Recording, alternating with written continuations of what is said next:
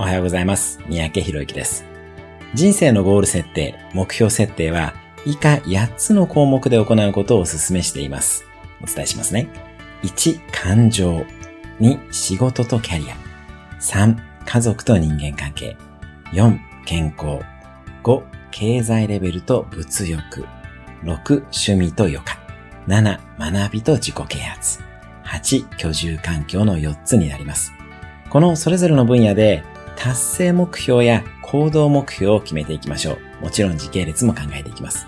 これは人生の輪やバランスウィールと呼ばれて、より充実した人生を送るために必要な項目になってきます。今日のおすすめアクションです。私がお伝えした8つの項目、ぜひもう一度聞き直して手帳に書き出してみてください。そして、それぞれの項目の人生の目標を立てていきましょう。また明日以降、細かくお伝えしていきます。